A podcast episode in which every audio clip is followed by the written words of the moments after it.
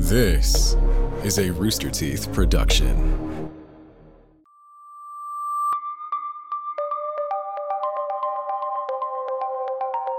On June 30th, 1908, an unprecedented event managed to flatten 800 square miles of pine trees in a Russian forest.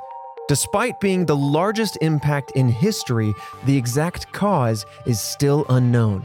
Today, we close out our themed month of unsettling forest mysteries as we discuss the strange and haunting Tunguska event. This is Red Web.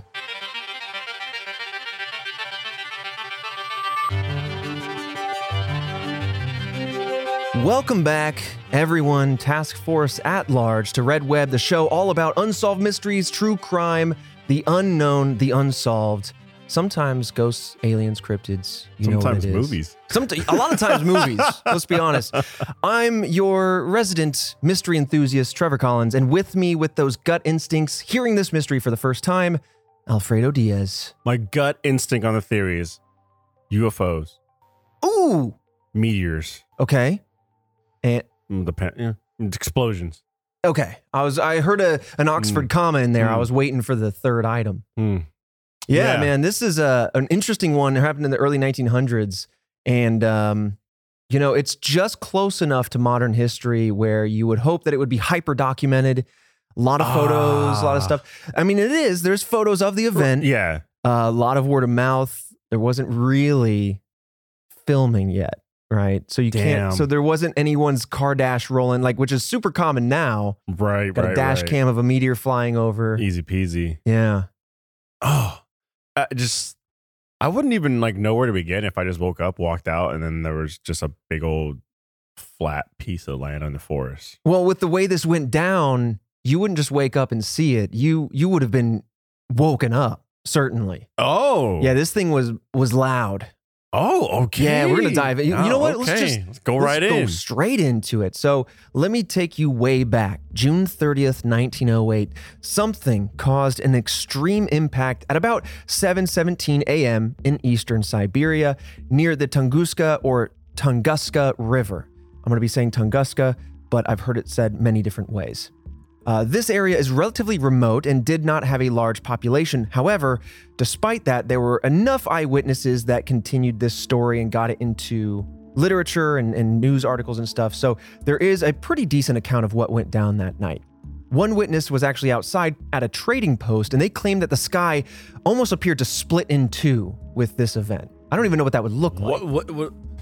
I guess it looked like a rift or like a, a vortex, a portal, like just in the sky, right? Yeah. Like that's if the sky tore apart, that's like the oh, man, like visually elaborate way I'd vision it. Uh-huh. But if it was like a super simplified way, maybe just clouds coming up, like Clouds one parting? giant cloud, Yeah. like parting down the middle. Yeah. Well, since this is the movie podcast about mysteries, you That know, I'm picturing now like that Predator spacecraft coming in at pr- on prey, Right. right? Like when it's flying Yes. through the Just low clouds, just breaks right pushing them. through. Yep. Or it could have been the explosion that I'm about to kind of explain, kind of taking over part of the sky. And so you have this clear delineation between that's normal morning sky over there. That is, oh my God, what's happening? I think Yeah. the the rapture has just happened in the forest. You know, maybe maybe they just wanted to pull up a bunch of rabbits and deer. Yeah. I, I, if, if I heard a loud boom or crack like that, and then all of a sudden the the, the sky parted, Mm-hmm. I don't know. I just think it'd be over. Yeah, That's well, it. keep that in mind as I continue this man's kind of a description, and then and then I want to hear how you would continue to react with these new details. So, he said, of course, the sky seemed to split in two, but beyond that, the sky was filled with a growing fire, and the heat was almost unbearable. But then suddenly, he was thrown back by the wind so hard that he had to go inside. It was clearly not safe to stay outside, and that's a pretty common description for what went down. And usually, after these descriptors that are more visual, then comes the slower noise. Once all the visuals happen, a loud noise like a cannon going off is usually what people encountered. So hard that many, many windows across the area shattered. So this is like a huge sonic boom or something like that. So I think it's pretty cool that it's like a shared event and experience Yeah. for a ton of people, as opposed to a lot of the things that we cover. It's like evidence gets out there, then everyone knows the evidence. And everyone's Right. like, I too experienced these exact same things. And Right. it's like, th- th- this is a bunch of people that like, they all experienced this event Right. individually and then went like, hey, reported it. Like, this is what happened to me. So, and I all the guess- descriptions are usually like in this situation are pretty all, the same. on the same. Yeah, which is Damn. nice. Okay. That being said, so it just the weird thing about this, it just seems like it's a series of different things happening Yeah, yeah. Walk me during through like it. a how you how short you feeling time about period. it? Yeah, I don't know, like a boom in the sky, Yep. Sky opening up, tearing apart, yeah. right? Very bright light in the sky, Yeah. almost like it's catching a blaze. Then yeah. super hot. hmm Then uh gust of wind that's powerful enough to knock someone back. Yep. And and then a sonic boom that shatters windows. Yeah. So it makes it makes sense. I mean, this all Was this- feels like was this one like- event, right? 'Cause Right. Light's going to be the fastest. You're going to see that stuff first. Just like when you see a jet in the sky, you're going to see it maybe Before a few you- yeah. optical inches away from where you hear it because Yeah. the sound is slower to travel. And then the shock wave is probably, I guess, in this instance, somewhere in between. Where if you've ever seen like seen an explosion, you see the shock wave come across the desert, Right, yep. boom, Yeah, and then you hear it. It's so weird, but it just goes to show like how far away this guy might have been. That must be such a jarring experience to sit there, see that, and then experience these different things attacking your senses. Right. You're already like- so confused, but like a deer in the headlights, you're just staring at it until it continues to assault Right. you with all this other your then your sight, your touch, your hearing, it's all just being attacked in different ways. and then you're taken off your feet. So this man was 40 miles away from this event. About 64 kilometers, if you prefer. But there were actually witnesses closer to this event, uh, such as one of the reindeer herders who was only about 20 miles from the epicenter, aka about 32 kilometers. They reported that the fire came raining down on them, that the sheds around them that they used were being destroyed, and that the reindeer were either charred totally or just missing entirely. Some probably scattered, many probably perished, being so close to this cataclysmic event. And the heat from the falling fireball was felt by the village of Vanavara, which was apparently within 18 miles or 30 kilometers. And it was strong enough, this, this heat, again, almost 20 miles away, to ignite small fires in their shrubbery, in their trees, and in the forest around this, this village. And then even closer to the site, locals reported this quote, Early in the morning, when everyone was asleep in the tent, it was blown up in the air along with its occupants. Some lost consciousness. When they regained consciousness, they heard a great deal of noise and saw the forest burning around them, much of it devastated. And in another quote, they said, the ground shook, and incredibly prolonged roaring was heard. Everything roundabout was shrouded in smoke and fog from burning, falling trees. Eventually, the noise died away and the wind dropped, but the forest went on burning. Many reindeer rushed away and were lost. So, Smokey the Bear's nightmare. Smokey the Bear's nightmare, 100%. Huh. Only you can prevent cataclysmic meteorolo- meteorological events. But yeah, so there was a man even closer still, around nine miles or 15 kilometers away. He was reportedly blown off his feet 40 feet away into a tree, causing a compound fracture in his arm. And unfortunately, he died soon thereafter. So we don't really have his eyewitness event. But based on the scene that he was found in, it was gathered that he, yeah, 40 Yeah, feet from yeah, where he was because- stood. I mean, you know, I'm sure a buff scientist showed up and then Mhm. started just, you know, gauging the scene there. and Right. Did an ocular then- measurement. Yeah, and then Yeah. was able from there to deduce the fact like the speed and the velocity that Mhm. would take for to push someone that far back and the starting point and then the how how how fast and hard you'd have to hit the tree in order to cause a fracture. He Sherlocked it. Yeah, Yeah. yeah. But I mean, like people do that. I mean, not ocularly, but people do that. No, of course. Yeah, no, 100%. Um, I just like the idea that the task force scientists are just like right. hyperhumans, you know? Yeah, just looked almost at it cryptids. So, and of Right. themselves. But this death is one of three possible deaths that could be attributed to this event. It's basically the only confirmed one that is definitely, or at least highly probably, from this event. Yeah. But everyone else, it is a lower population area, so this is probably the closest person that would have been there to our knowledge. Ultimately, though, there are still some other witnesses, and generally they described a strange blue light appearing before the sky became very fiery in appearance, with again the strong heat and then the winds following, and then once again that loud boom. Now, these are people that see it a little further away, and so this is probably the first time we've heard about this blue light preceding the fiery sky. I was like, okay, hold on. Now we got a blue light. yeah, So we're just we're piling things on here. right. I mean, like the further people away got to see one other phase. Everyone else that was close didn't get that. That is in, that is insane. I love I love the physics of that though. Like just based on your proximity, Right. you're getting a different Experience. iteration of the same, yeah, same things. Yeah. Who's to say someone wasn't right at the epicenter? And that was like the Oh, God. victim. Yeah, that just smite that one person. Yeah, that smite. one entity. The one person. It's just all of this was caused by one really bad Yeah. person. I just imagine now, you know, Terminator, right? Yeah. Shot in the alley. Yep. Papers start flying around, lightning strikes a, a dumpster. Mm-hmm. A ball appears, a naked man in the street. Yeah. Arnold Schwarzenegger. Right. He's off to get his clothes. Now, imagine this happened in reality, but different location. The coordinates were all messed up. They ended up in a Siberian forest in the middle of nowhere. But isn't the radius of this ball huge though? Well, I'm saying this is this is the target. Oh. Yeah, some sort of government officials clocked that a few miles away and said, "Mmm, I've seen this movie. We got to blow that up." yeah. I, I Arnold Schwarzenegger in the middle of the Siberian forest, and then we're like, "We uh, we can't have that." No, we, He's we the one at the yeah. center. I thought you like you meant like a, a Terminator type person like landed Oh, there he and then teleported into the his, sky and- his whole bubble thing was like huge. Hey, who knows? Maybe maybe Terminators are Could huge in the future. Anyway, that vivid waste of time later. Let's let's talk about the the damage because this explosion took out almost or estimated 80 million trees uh, in a 800 square mile radius, or if you prefer, once again, 2,000 square kilometers, completely flattened. I mean, we have pictures of tree trunks laying flat, and you can tell where the Oh. epicenter is because the trees basically just fell away from the explosion. This is huge. Yeah. So when seen above, Right in the middle of like nowhere. Yeah.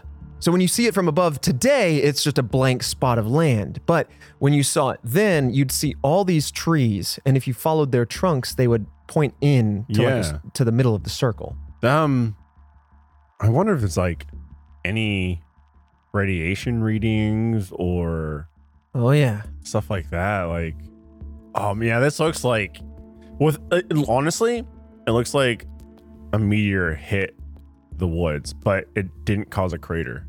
Yeah. That's It's that is weird, uh, you know I'll spill some beans. That is a very popular theory, and when we get to the theories But how does it section, we'll really go into though? that. Exactly. We'll How- we'll get into that theory very vividly. That make no damn sense. Yeah. So anyway, for those visuals, as always, hit us up on social and on YouTube at Red Web Pod. We'll get those for you. But otherwise, yeah, it's just a huge, just blank spot now, a bald spot in that forest. At the end of the day, the explosion that was witnessed is believed to have been about a 5.0 on the Richter scale, and airwaves were detected as far away as, get this, Washington, D.C. and England were able to pick up these seismic and airwave events. That's how crazy this explosion was. That is insane that the explosion was that wild and didn't cause a damn hole in the ground. Right. I'm so upset it's right just now. the trees. The ground is just- great. the ground is fine. Right. There, it doesn't look like there's it's just a bunch of grass growing on it now. There's no divots. Right. Right. Like- it's wild.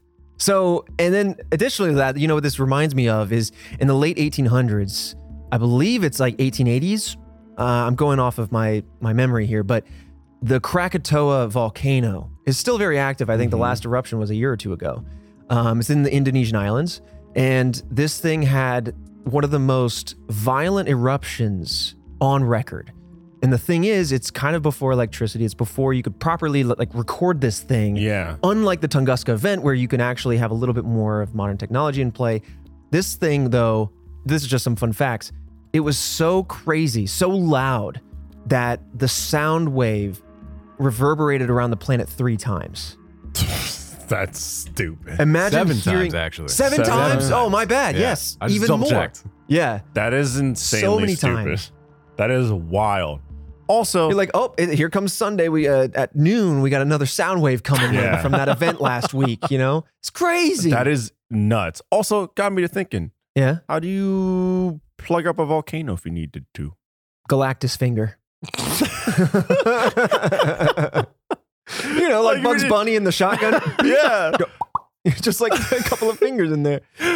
That's a good question. How I don't would- know. How'd you plug that? I don't think say you- like this volcano is so violent, Yeah, yeah, it yeah. keeps popping off. We gotta get to stop. How you Yeah. plug it? I don't think you plug it. I think you uh you like a cystic pimple, you have to lacerate it and exercise the pressure within, right? This is these are just planet pimples at the end of the day. True. Yeah. You know, they're deep enough you just gotta kind of let that pressure out.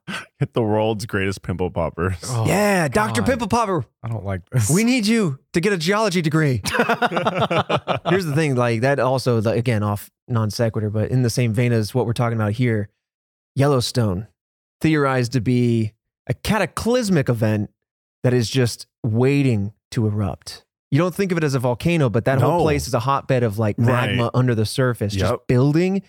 And some people, some doomsdayers perhaps, imagine that that's going to someday build and build and build until it explodes, destroying the center of the continental US, but also shattering ash around the planet and like putting us into an ice age or something. Well, that's wild. I thought it was just gonna destroy Yosemite.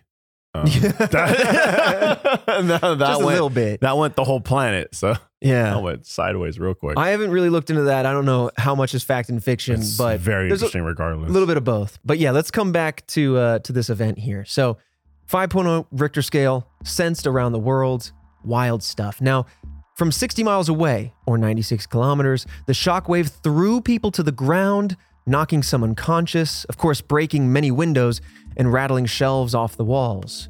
There was actually a quote from yet another eyewitness. Again, this was well documented in the, in the news, which is nice. Quote, I was sitting on the porch of my house at the trading station looking north.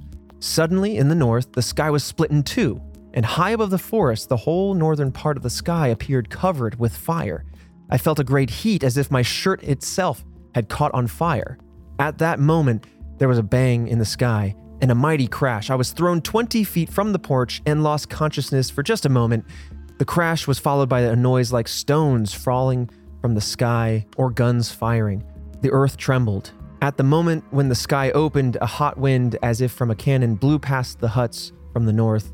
It damaged the onion plants. Later, we found that many panes in the windows had been blown out and the iron hasp in the barn door had been broken.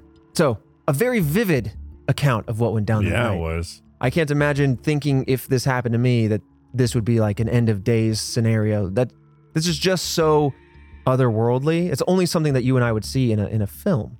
Yeah. And not a film from 1908. So this no, is not at all. So it, I mean, and during those times, you'd just be thinking it's the end of days. right. Also, be really upset of all the repairs. But then again, there were more oh, resourceful. Oh, yeah. People were more resourceful back then, Right. like repairing things on their own, not just They like know I'm their gonna own- yelp a handyman. And, Right. Yeah. They're like, I, I'm multifaceted. I'll make my own windows. You. right. Yeah. But this thing was so bright, the explosion so vivid in the sky, that it was able to be seen visually up to 300 miles away from the center of the explosion. We are such an insignificant, tiny Oh my little God. like speck in the universe. Right. But these things that are so much larger than us can happen and be seen like across like continents and Mhm. the ocean. And that's just, it's just wild to me. We're just so tiny. We're, we're so We're puny. speck. Our sun is puny. There's so much volume out there. Ah, man. Yep. It's the source of nihilism, I think. But, you know, we all ran the mile in high school. Now just multiply that by 300 and there you go. That's how far that thing could be seen. You'd think like the further away you are, the safer you are, but the more confusing it would be.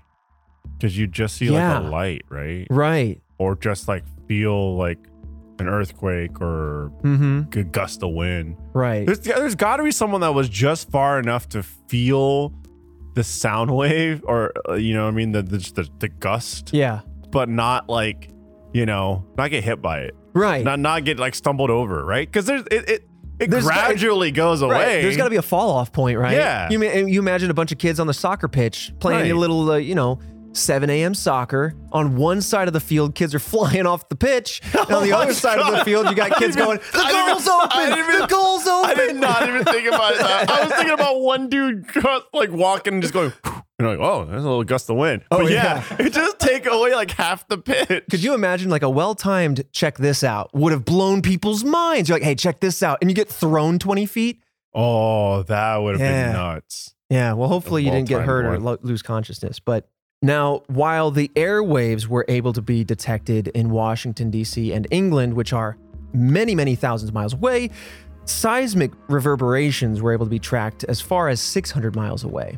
Now, for several days following the impact, the skies in Russia and the surrounding areas were glowing.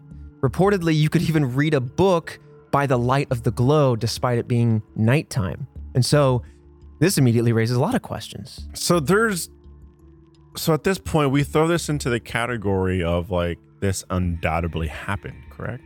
Yes, this factually, factually happened. Okay, Yes. interesting. I picture, so here's the thing that comes to mind. You, you mentioned this earlier Yeah, radiation.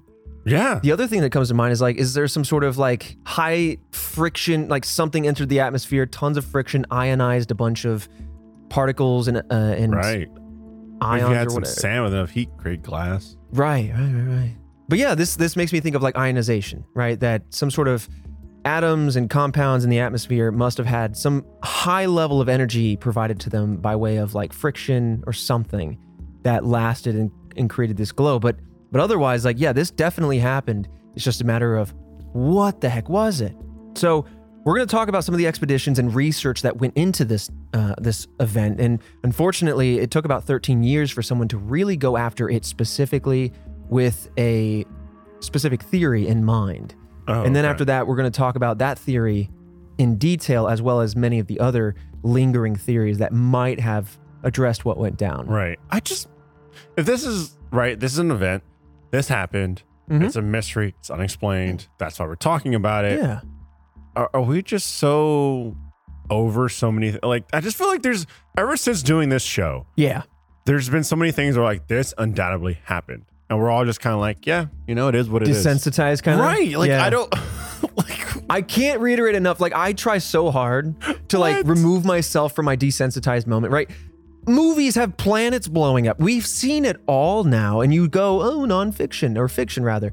But man, put yourself in the seat of the investigational squad at the time, and this has to be otherworldly. This must ha- have been right? gobsmacking. yeah. Even I still, you know, just some eyewitnesses, I a just, couple of I accounts. just you feel know. like there should be a group or you know task force Right, that's like right, right, right. dedicated to just constantly going at these things. Then again, maybe I'll just Terminator you back in time. There you go. see what happened. Oh shoot, maybe you caused the event. You showed up in the middle of the forest. The government freaked out. They nuked the place. It's gonna be. Uh, let me tell you, the POV is you send me back in time, and Uh-huh. every time it's like send me back, send me back. No, no, no, no, no, no, no. And No, then, no, no, no. and then I just all these mysteries are created. you are DB Cooper. You are the Tunguska event. You are Bigfoot. All right, so let's talk about that 1921 expedition to Siberia. This was led by mineralogist, not meteorologist, not anything, mineralogist Leonid Kulik. So Kulik worked in the Mineralogical Museum over in St. Petersburg, which is further out west there in Russia.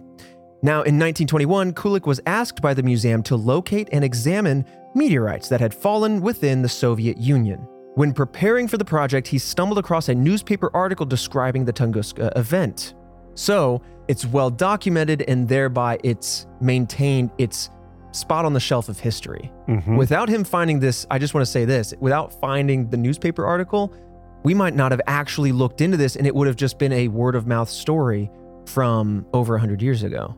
What? So he stumbled into this newspaper article and he's like, I think that might be a meteor. Let me go do my job. It blows my damn mind. How is it not Right? just like escalated to from Right. the police to the f- police chief, and then they escalate Yeah. that shit up to the the To government? be fair, maybe the Soviet Union, because at the time it was, maybe they did do something and maybe they're very cagey about that Right. information. I don't know.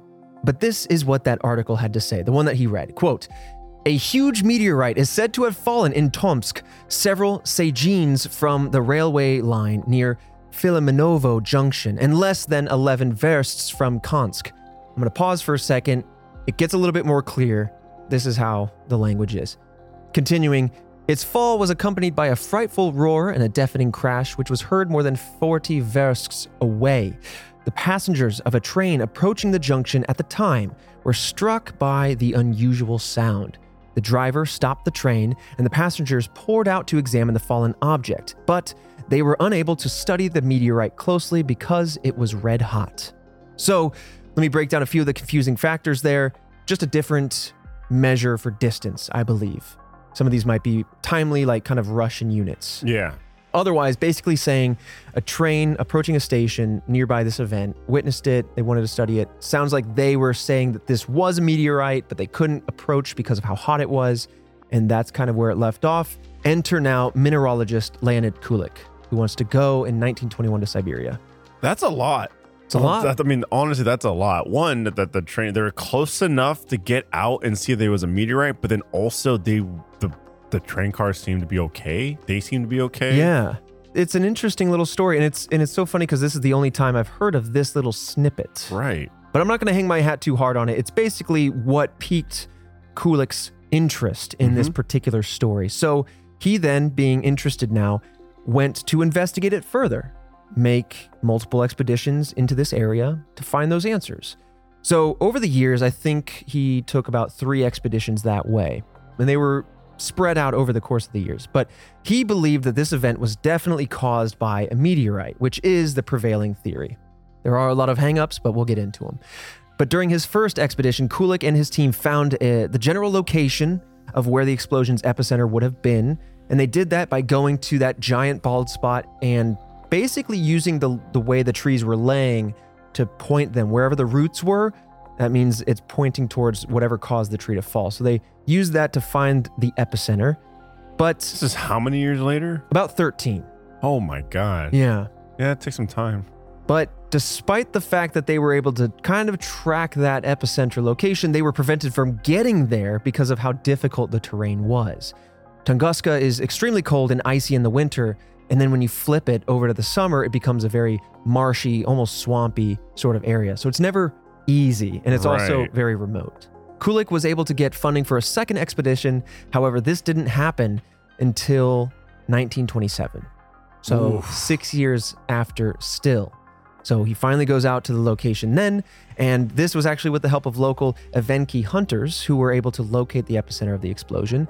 So ultimately, though, despite these expeditions, despite investigating the site, Kulik's team never found fragments of a meteor or an impact crater, which would be, I mean, almost 100% expected for an impact. Did okay, so was it like fragile enough that it broke up within the atmosphere and then just the shock wave was strong enough to keep going and impact the earth? It's a very good question. And that's what kind of drives the mystery here. Now, Kulik did return to Tunguska another and third time, and during his expeditions, he was able to gather witness stories, and some of these stories are the very encounters we described earlier. So, you have some newspapers at the time in 1908 gathering the stories around this, and some of them that we actually just discovered and, and went over were from Kulik's expeditions. And so, again, without this guy stumbling into that one article, we might not have ever heard of this, let alone started asking questions as to what went down, because this is a totally, again, factual, but just- super unique thing. I just there must have been someone important within the radius of what happened that night that just went I Yeah. gotta tell someone Yeah. or I have the power to do something uh, to investigate this. That's just insane to me. I mean, then again, maybe they did, and then they just were like nothing, or, Mhm. or it's too difficult, whatever. Now, here's something that's very interesting. At the very center of what would have been the explosion, all these trees laying out from the pressure, shockwave, there was an area right in the middle of about five miles, eight kilometers wide, where the trees were actually still standing. However, they were scorched, mostly lost their branches, pretty much dead, but still very clearly stood. So there's a lot of questions that come with that. And around the site of the explosion, Kulik noticed, quote, pothole bogs that he believed must have been small meteorite craters. So we're like, cool, we're getting somewhere. Maybe it broke up, maybe that's what these are. But upon further inspection, they drained these craters of anything kind of clogging them up, and they were able to find tree stumps deep underneath those grounds. So it was then clear that it wasn't a meteor or meteorite particles that smashed into the ground, but mm-hmm. instead almost like trees that had sunken a little bit and eventually died. And so tree stumps are the only things left. Oh, okay. It's very strange. I mean, you you did say in the summer it was kind of swampy. Mm-hmm. Mm-hmm. Now, unfortunately, despite Kulik's extreme fascination with this area, he was unable to investigate further because Kulik died in war. But despite that, Kulik's findings brought many answers, yet some more questions as to what might have caused this whole event. And the Soviet Academy of Sciences sponsored more expeditions in 1958 and 1961, but unfortunately, no subsequent expeditions were able to locate an object, an impact crater, or anything else to help elucidate us to what caused this wild, wild event. Ah, man, that is. I mean, you. That, it's literally something you can. Well, very difficult to do, Mhm. but it's something you can go and see Right. right now. Yeah, it's there. That's Tangible, baby. man. There must there. Oh man, to be like, I don't know, to be walking across that like spot during like I don't know, shortly after whenever the period the period of time was safest would have been interesting. Mm-hmm. Would you have wanted to be there to like witness this thing? If you were at a safe distance, maybe get thrown just a few feet? Yeah. I mean, I also would have honestly like I maybe especially now because we do this show, like Mhm. if, if if we were to see that, I'd be like, let's go. Really? Yeah. Look at this. We got, uh, Christian, we got him ready, eager. I'm- it's not Jumped gonna- on site. It's not gonna be a god- 105 episodes later. It's no, no, no, Hop no, no, up no. out of that office no, no, chair. no, no, no. Strap your buttons on. It's not get a- out in the field. It's not a damn meteorite strapped with 500 ghosts, okay? like, You don't know that. This could be an ancient alien civilization haunting a I'll meteorite. take my chances, not alien ghosts. what if ghosts were just aliens and they all came here on their different haunted rocks? That's what. what? You heard me. That's wild. That is it's absolutely nuts. I feel so. Here's the thing. That never crossed my mind This ever. whole event- no, This whole event is so, uh, pardon the uh, on the nose pun, but like earth shattering. Like this is such a rare event for modern documented history that, man, I don't, I don't know. I'm just so deeply fascinated by it. it's- This is stuff that you insane. you hear about all throughout the cosmos, but it doesn't happen in your backyard, right? You if it's swampy, who's to say it didn't like I don't know. swallow up and level out, Yeah, like it just ate whatever meteors might have hit, and then just kind of the ground self leveled. yeah, Depends on how marshy it gets. I don't know. that's true. Yeah, I don't know how marshy that. It's not. A, gets. it's not a bad thought. I mean, if these trees are sinking and Yeah. filling up, when, yeah, This really is one of my favorite mysteries we've done yeah, because it sounds so wild as you're It telling the so story, and then we go here are photos. and thankfully, Right. it was it was not super. Like, unfortunately, there's somewhere between one and three deaths attributed to this event. But unlike other things we've covered, this is such an extremely unique and wild incident that had a very low death footprint. Yeah, and so it becomes so fascinating. fascinating. And it's Yeah. also, yeah, to your point, Fredo, it's also not like a haunt no. or something otherworldly that gets you creeped out. It's just deeply fascinating. What was this?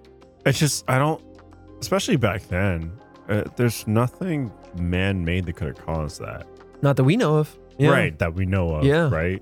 But I mean, you think that something like that for so long, eve- like if that was something that was man-made, eventually they'd be like, "That's tech that we use to help, like, right. You know, I don't know, level bland or Right. something." you Save your know? chainsaws. I got this thing. Right. Pop trees down. right? Go get your wood. it just yeah I, I would think that's something mm-hmm. that we you know was natural i would think that's what Yeah. i'm leaning towards right now Well, one of the theories, I mean, we're about to dive into them, and I'll talk about this one second, but one of the theories is that perhaps this was a nuclear weapon.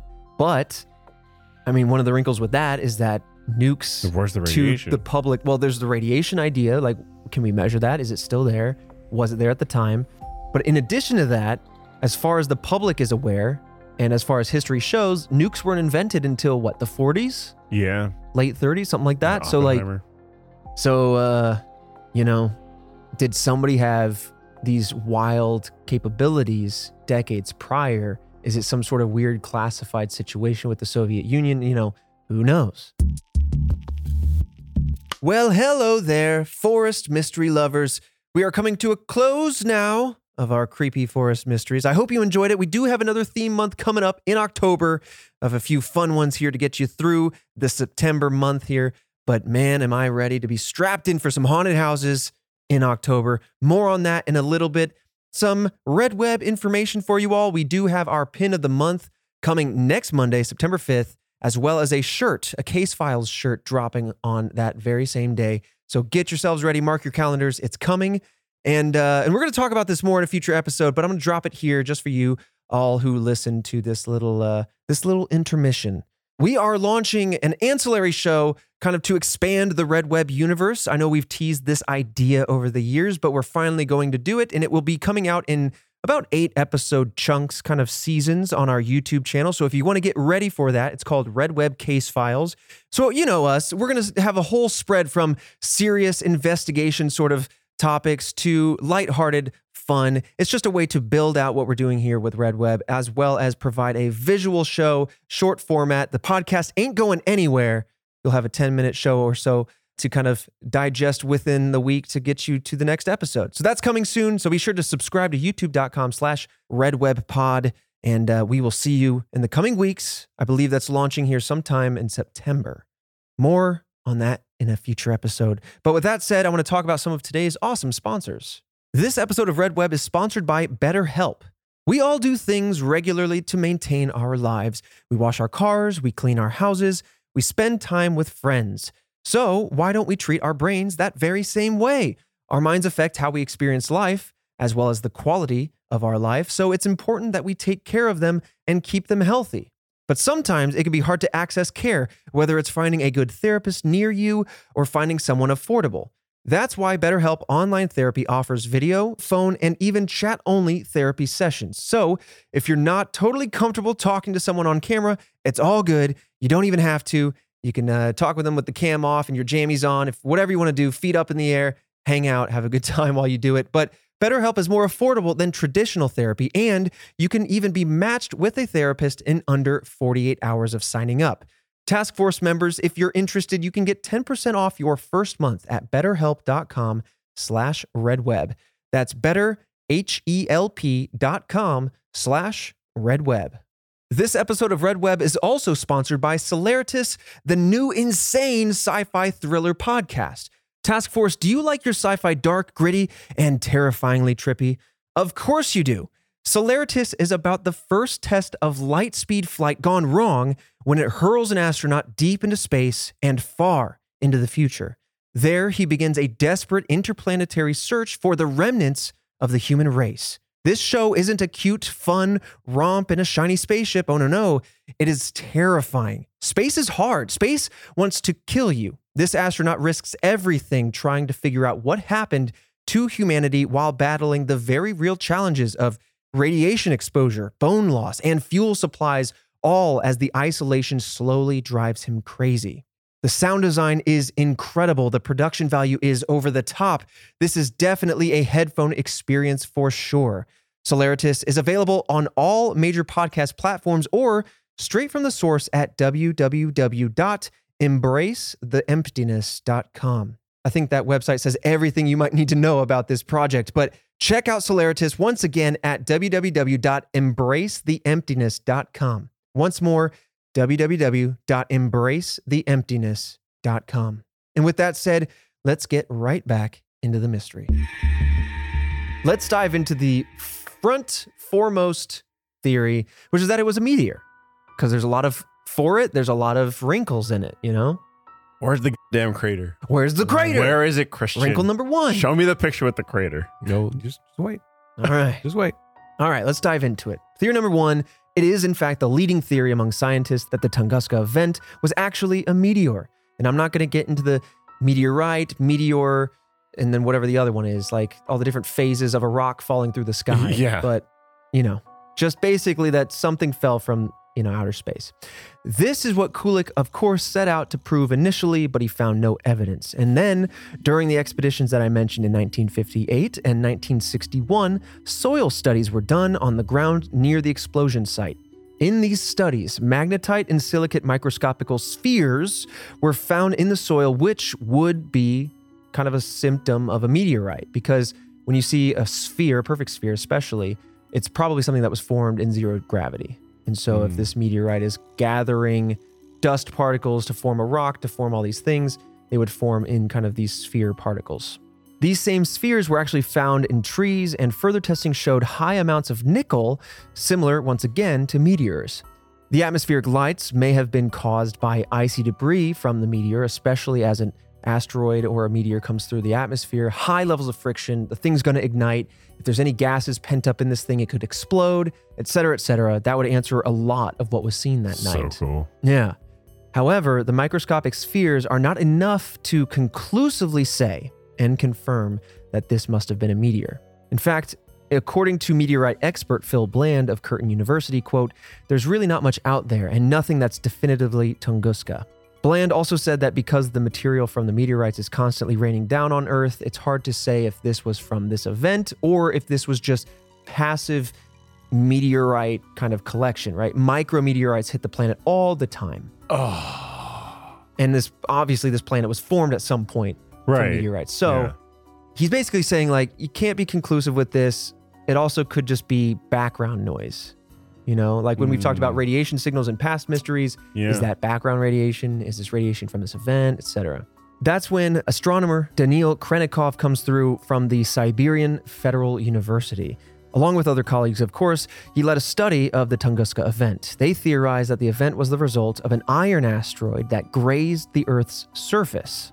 So, this is trying to answer why there wasn't an impact. However, everything else does seem to indicate that this must have been an extraterrestrial body of some sort. And so, with that theory in mind, they basically built out okay, what size of meteor would be necessary to make this happen? What kind of properties would this thing have? And they found that a space rock composed mainly of iron would be able to successfully penetrate through the atmosphere without breaking apart into several pieces. And they also claimed that the asteroid entered the atmosphere at a shallow angle and then passed once again back out into space. And so somewhere in that like just ricocheted. right, like a like a hyper nearby pass, right? Oh, We've had near misses where things come between the earth and the moon, but this is like like it it, had came- enough velocity to break through the atmosphere, Yeah. get close Yes. to the Earth to close enough to the Earth to create that spot, and then gravity pulled it back out. whether it be gravity or the momentum of its otherwise like its trajectory, its natural orbit, it could have been that it was just going so fast that Earth couldn't disrupt its orbit to pull it into the surface, but instead it kind of like just had a, a hyper near encounter. That is a really cool theory. Very. That is, I did not even think about that. I that's why I want to be there for this, especially from a safe distance, insane. because to witness something that unique, that astronomically rare, would be so cool, especially knowing some of the details to come. So let me dive into this. Of course, this would answer why there's no impact crater. This would answer why there was a huge shockwave, because they're saying this thing skimmed the atmosphere. But Khrennikov and his team determined, in order for this to be true to their theory, the asteroid would have to be approximately the size of a 25 story building, traveling Oh. around 33,500 miles per hour, which would then explode somewhere between three to six miles above the surface. Imagine a That's- pure iron 25 mile building size rock, Jesus. six miles at most, three miles at shallowest above the surface of the earth, banging, just cooking through the atmosphere. That would be so cool. That would be the, oh my God. I just, I wouldn't know what to do with myself after that. After Right. witnessing something like that, Yeah. like that's, that's, that's got to be the coolest thing you'll ever witness in your entire life. Be the most let alone humbling event in- of your in- in life. generations. Oh, absolutely. Oh yeah. No, I'm so glad we're talking about this because this is this is like tickling. I love space. I love Yeah. all that stuff. Oh, It feeds my love of the unknown. Well, there's, there's two parts to it because not only are you seeing like a meteor Mhm. like get that close, you're also seeing it just take right back off. Right. hey, what's up? Bye. So hear me out. This sounds crazy. Saw a meteor, Uh-huh. like, like, oh my god, it, like that's crazy. That's why I'm like, yeah, but here's the wilder thing. It took back off. it's like, all right, you're full of, you're full of crap. But like, no, no, I saw it and then it left. No, no, no, like like gravity or something like that. Just Yeah. pulled it right back into the atmosphere. And it's like, okay, buddy. You you don't know you can't properly conceive of what 33,000 miles an hour looks like until you actually see like a shooting star. I actually, you know, it's been a while, but I was fortunate enough uh, almost the other day in fact to just look up randomly at night and I saw a shooting star bang across the sky. I mean, these things move so fast. Now, yeah, that's something that's probably very small and burning up. That's why you're able to see it. It's why it usually like is just nothing. But this thing is so huge. I don't know what it would be like for my human brain to see something that big move that fast Right. from an otherwise stationary standpoint. yeah. That's crazy to think Is about. it is it just like is it like Godzilla? You know, like in terms of I like mean, size, yeah. like going across the sky, or is it something like depending on on on depth and how close you are? Is it like Galactus's face just like oh my god. moving through the sky? Like Yeah. I, don't- I don't even Well, that's I don't I, even know how much how much of my vision that would take looking up into the sky. Yeah. That's what I just as a side tangent, you know, we love movies. Um, that's what I loved about Eternals towards the end. Oh, quick yeah. spoiler alert, minor, uh, is when you see the face of the celestial and the size of its it's in the in the atmosphere. Yeah, it's just out in it's space, but it's so big you just see a huge face. in the Yeah. I love that disparity of size. It really shows just the how big the universe Yeah, is. you, you usually don't have things in movies that are to that scale. right. You don't get to see like that kind of right next to the planet. Mm-hmm. So basically, layman's terms, we got a 25 story building skipping off the atmosphere like a rock on a pond. And I'm imagining that that, you know, when the rock hits the surface, it creates a little splash and then skips back up into the air. In this instance, that splash was just the trees. might have been that explosion, Yeah. just a hyper compressed punch of air that shot down onto the surface. The trees in the center that are pointing up are close enough to the middle that the force is directly down, so it would shave off all their limbs, but it would otherwise keep the trunks upright. Everything else that's out further out in that 300 mile diameter would have enough of a sidewards sideways hit that it would push it down. You know what I mean? Yeah. I mean, you, you did say in zero grav, like, or, you know, everything kind of creates into it like a sphere. Right. Let me tell you, this thing is a pretty. I'm looking at that, I grab the papers, and I'm looking at the pictures again, Mm-hmm. and just like this thing is a almost perfect s- sphere of Yeah. like just a bald spot on in the Yep. woods. perfectly circular. And that's, That's because cra- if you envision the crazy. explosion that happened from this or whatever compressionary event happened, it emanated outward from the origin in a sphere. And then the destructive force, when that sphere enters, like hits the two, at this scale, a two dimensional plane of the surface of the planet. It's obviously another sphere, but Yeah. whatever. It's at scales, okay? You treat it like a plane. Where that impacts, it creates a perfect circle. Now, as far out as that goes, I mean, obviously, as the explosion emanates out, I'm using a lot of hand gestures, folks. As Yeah. the explosion emanates out, it gets weaker, and therefore, like you have, you know, Yeah, your they- uh, radius they- for the damage. yeah. But it would stand to reason why the, the trees in the middle weren't knocked over because their force was mostly directly down. So only the Yeah. limbs would fall off. It, it'd be like standing there and having somebody push equally on top of you across your body. Well, you would probably stood up, but your arms would go down. Yeah, arms like- go down, and then it'd take more force to get the rest of your body to go down. Yeah. So basically, coming back now to this theory that this enormous asteroid came through, and the reason why they think it skimmed off the atmosphere is, of course, we've been asking the same question where's the impact site? Well, m- more dramatically still, if this particular asteroid were to actually hit the surface, they calculated that it would have left a crater roughly two miles wide in the ground. I feel like that would have been a world event. I'm not saying it would have ended us. I don't think it's that big, but I think it would have been pretty yeah. like the atmospheric effects would have been pretty predominant. Yeah, I mean, even beyond the crater, probably shaped the land a little bit more. Oh, definitely. Yeah. A two mile wide That is- hole. oh, Ugh. All right. Now, when it comes to the Tunguska event, most scientists agree that it must have been an airburst, right? Again, that answers the question mm-hmm. where's the crater? That the meteor exploded in the atmosphere before hitting the Earth. And oddly enough, to support this claim, Recently, as as recent now as 2013, this happened again, also in Russia. What? Okay. Let's dive in. So, once again, this happened in Russia. Russia's got a large footprint on the planet, so the odds are there, but it still is pretty shocking that it's in the same continent. This was called, and I'll do my best, the Chelyabinsk meteor. Now, this meteor was a smaller airburst, not, not nearly as dramatic, and it was named after the city that it was nearby. Uh, in fact, it occurred over this city, Chelyabinsk, Russia. And this happened in February 15th of 2013. And by using advanced computer modeling techniques, NASA researchers were able to more accurately describe the event.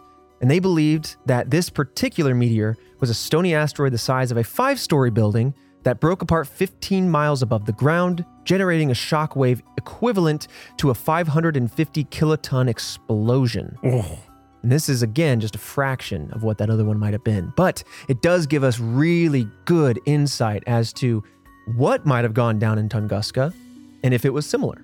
The explosion itself blew out roughly a million windows and injured more than a thousand people, but trees and structures still stood. So, again, this gives us some level to measure against. The meteor was about 20 meters in diameter, and the estimated diameter of the Tunguska meteor was about 65 meters. So, about three times more, right. a little bit more than that.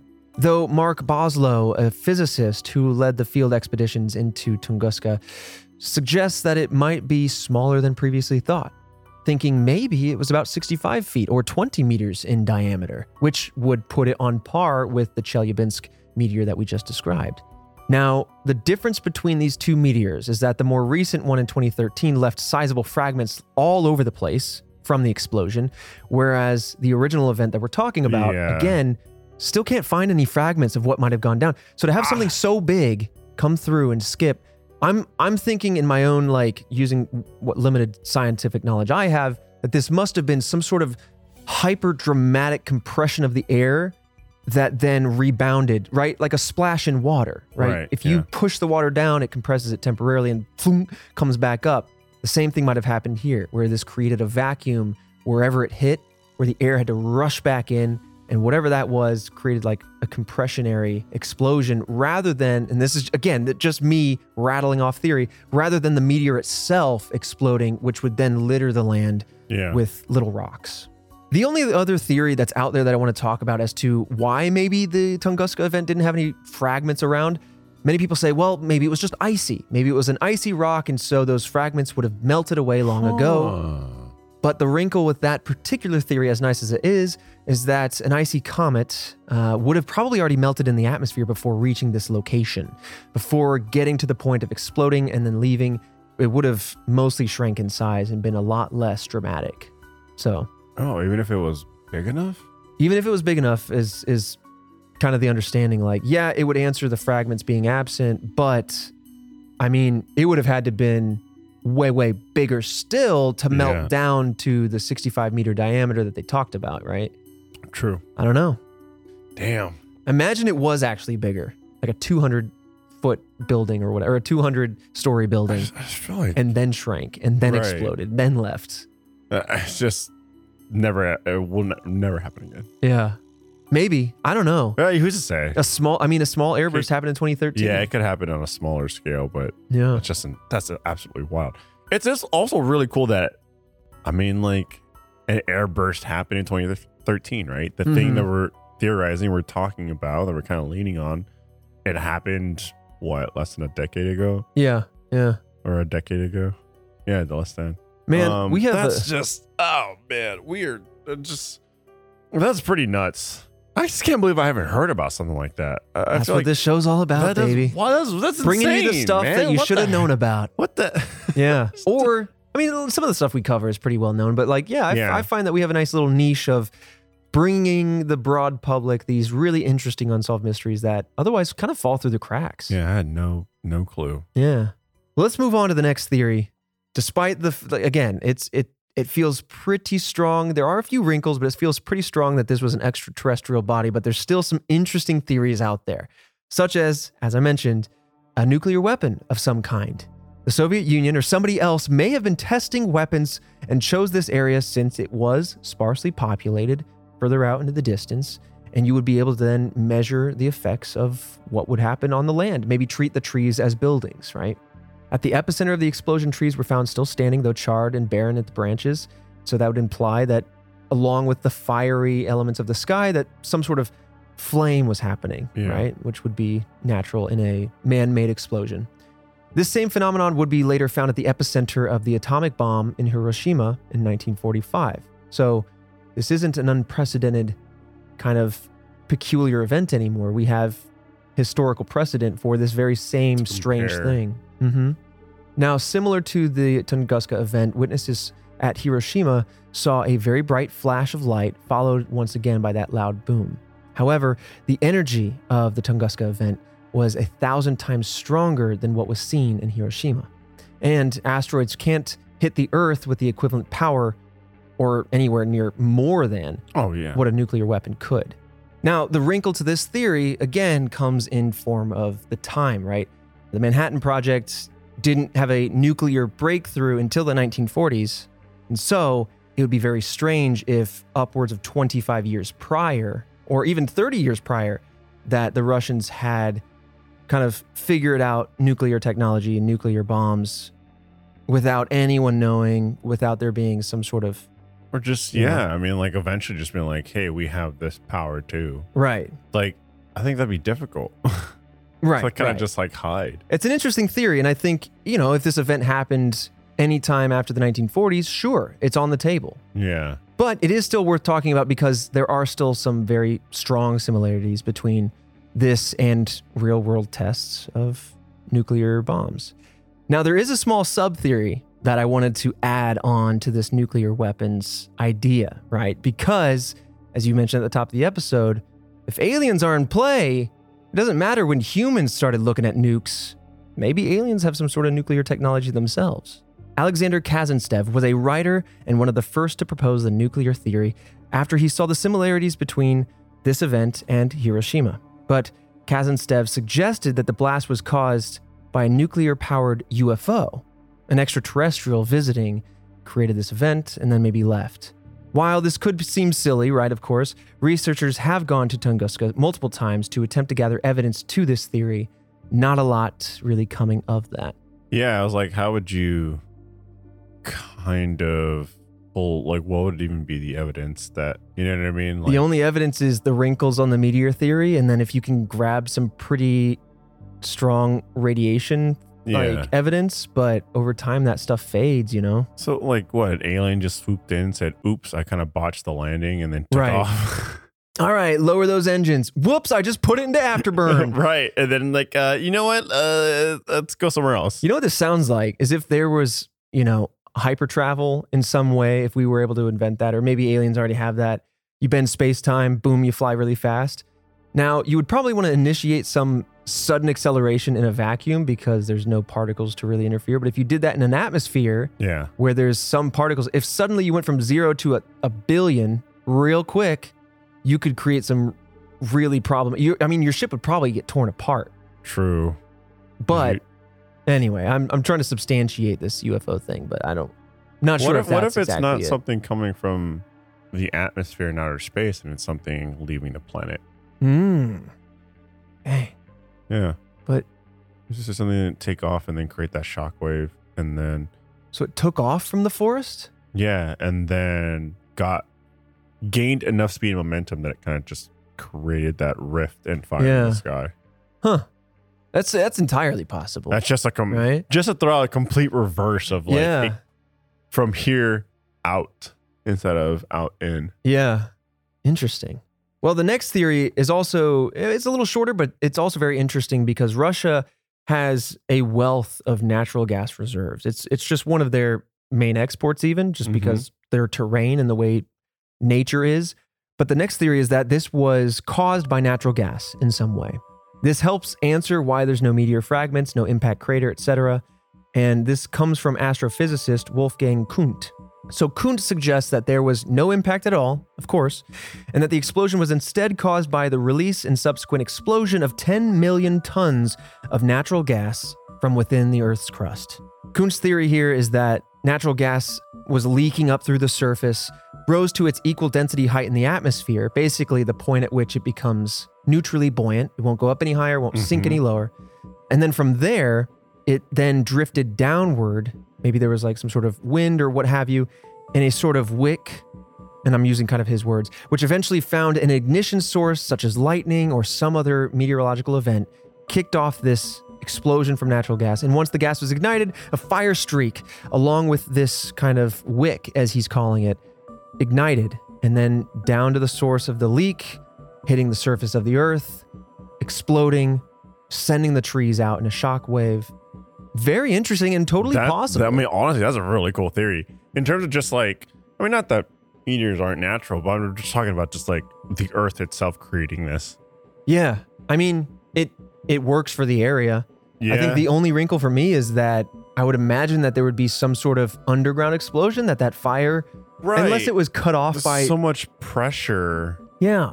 I mean, unless it was a very, very tiny leak, like a hairline fracture kind of leak, where the ignition wasn't able to make it through the leak down into the source of the natural gas.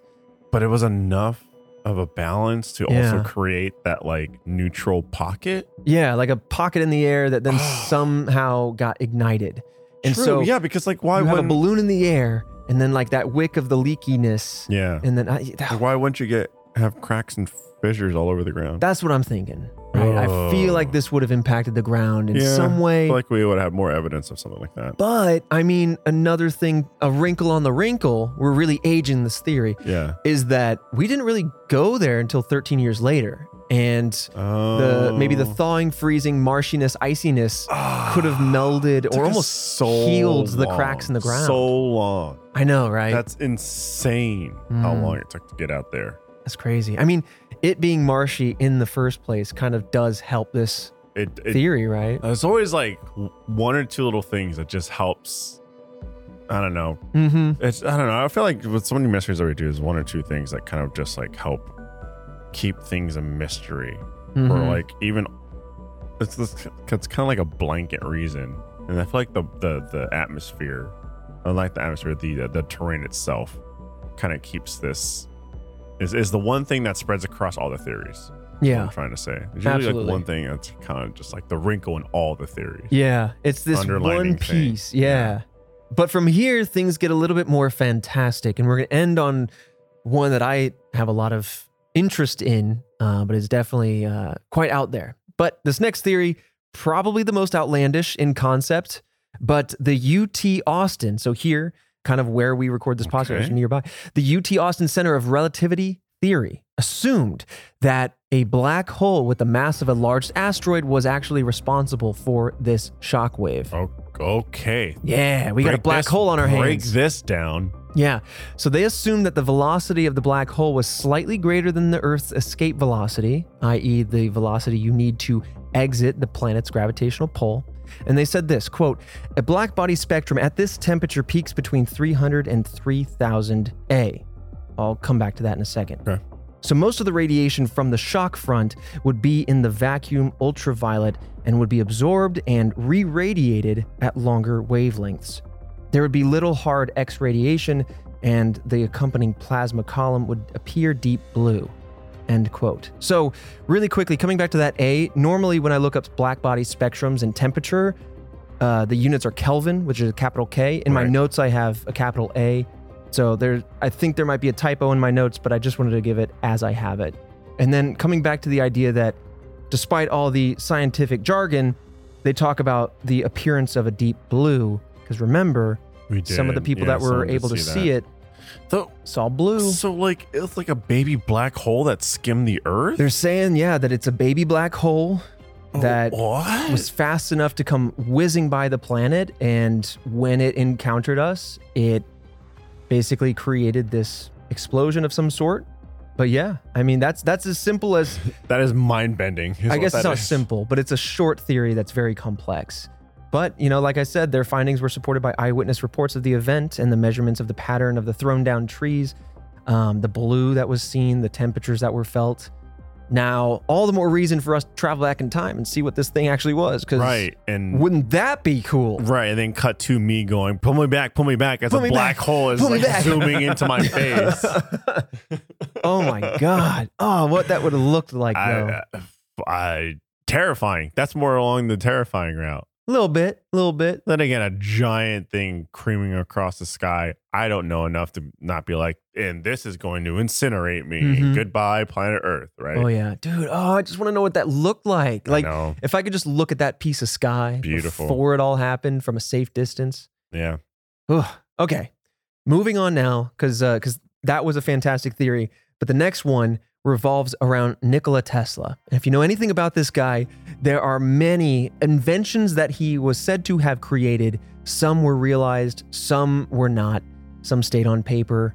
Um, but this man is very interesting and, and has a very uh, unfortunate end to his life. But this one centers around him, and it is one of the stranger ones. But it revolves around his infamous death ray. In 1901, Nikola Tesla began constructing the Wardenclyffe Tower in New York. He planned to use this tower to further his experiments into transmission of electricity. If this is what I think it is, basically he wanted to create these towers around the planet to pull down energy from the ionosphere and transfer it wirelessly across the planet. Free electricity for everyone forever was the theory. That's nutty. And again, I'm going way off my notes, but the reason why it was never realized is because he took his plans, broke it into four pieces, and shattered it across the countries. So I think the United States got a piece, Britain's got a piece, and this is where my memory gets hazy, but I believe Russia got a piece, and then another member of the alliance got a piece. So three are with the alliance and one is with Russia because the idea was that if you could do this, yeah, free energy for all, but you could Mhm. also weaponize it. You could create a very, very focused location for a high amount of energy to hit. Basically, a free weapon, just blasting huge, I mean, uh, ungodly levels of electricity, like lightning, but way worse. Oh. And it would be devastating. And so he was like, well, for the planet to have this, we need to have world peace. And so I'm going to break up the plans. I believe that's what this theory is about. That's that is oh my god. That yeah. I mean, I have so many pocket stories about Nikola Tesla that I could just keep going for days. But in 1906, his chief financial backer over at JP Morgan withdrew funding for Tesla's experimenting, which caused Tesla to suffer from a breakdown. I mean, he, at the end of his days, he was destitute. He had nothing. I mean, like I said, it's a very unfortunate story for such a brilliant person.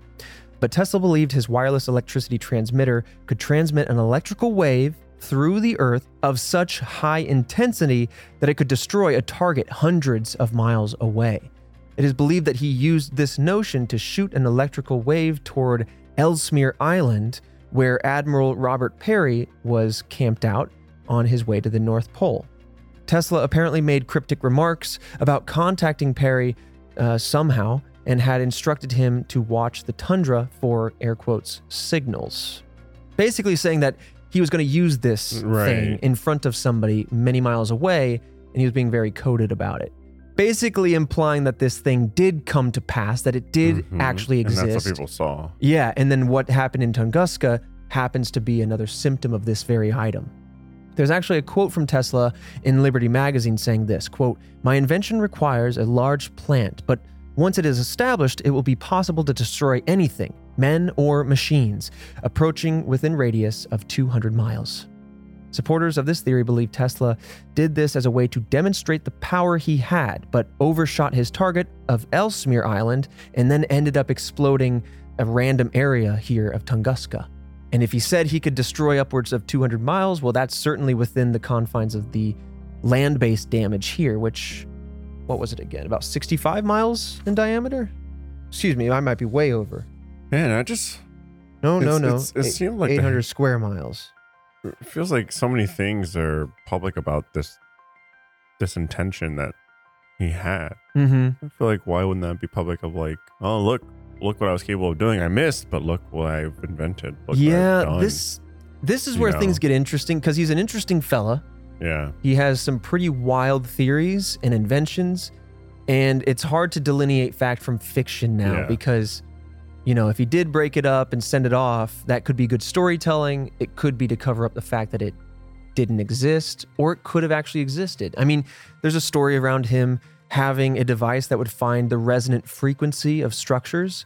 Basically, everything has a natural vibration to it. This, Right. this is starting to sound Atlantish, but if you if you knock on this table, you'll hear a note, a mm-hmm. specific note, and that is its resonance Resonant frequency. frequency, Yeah, yeah. and if you take something that can emulate something's resonant frequency, you can actually shatter it, right? That's how people sing and shatter a glass.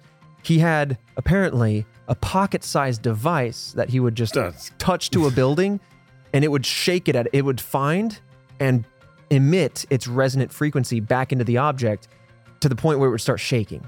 I feel like it's all fantasized because why wouldn't we be able to do these these things right with all the vast amount of technology that has evolved over time and It's a great resources that we question. have now like you know Maybe we can and it's all classified or maybe they're just like anybody that does enter this arena of Right. potentially dangerous equipment it's locked down gets the Tesla treatment, right? yeah You know, or gets taken away. The men in black visit you and you disappear overnight. I Yep. don't know. that's But so cool though It's such an interesting thought either way. it just makes him sound like the most interesting scientist ever Yeah.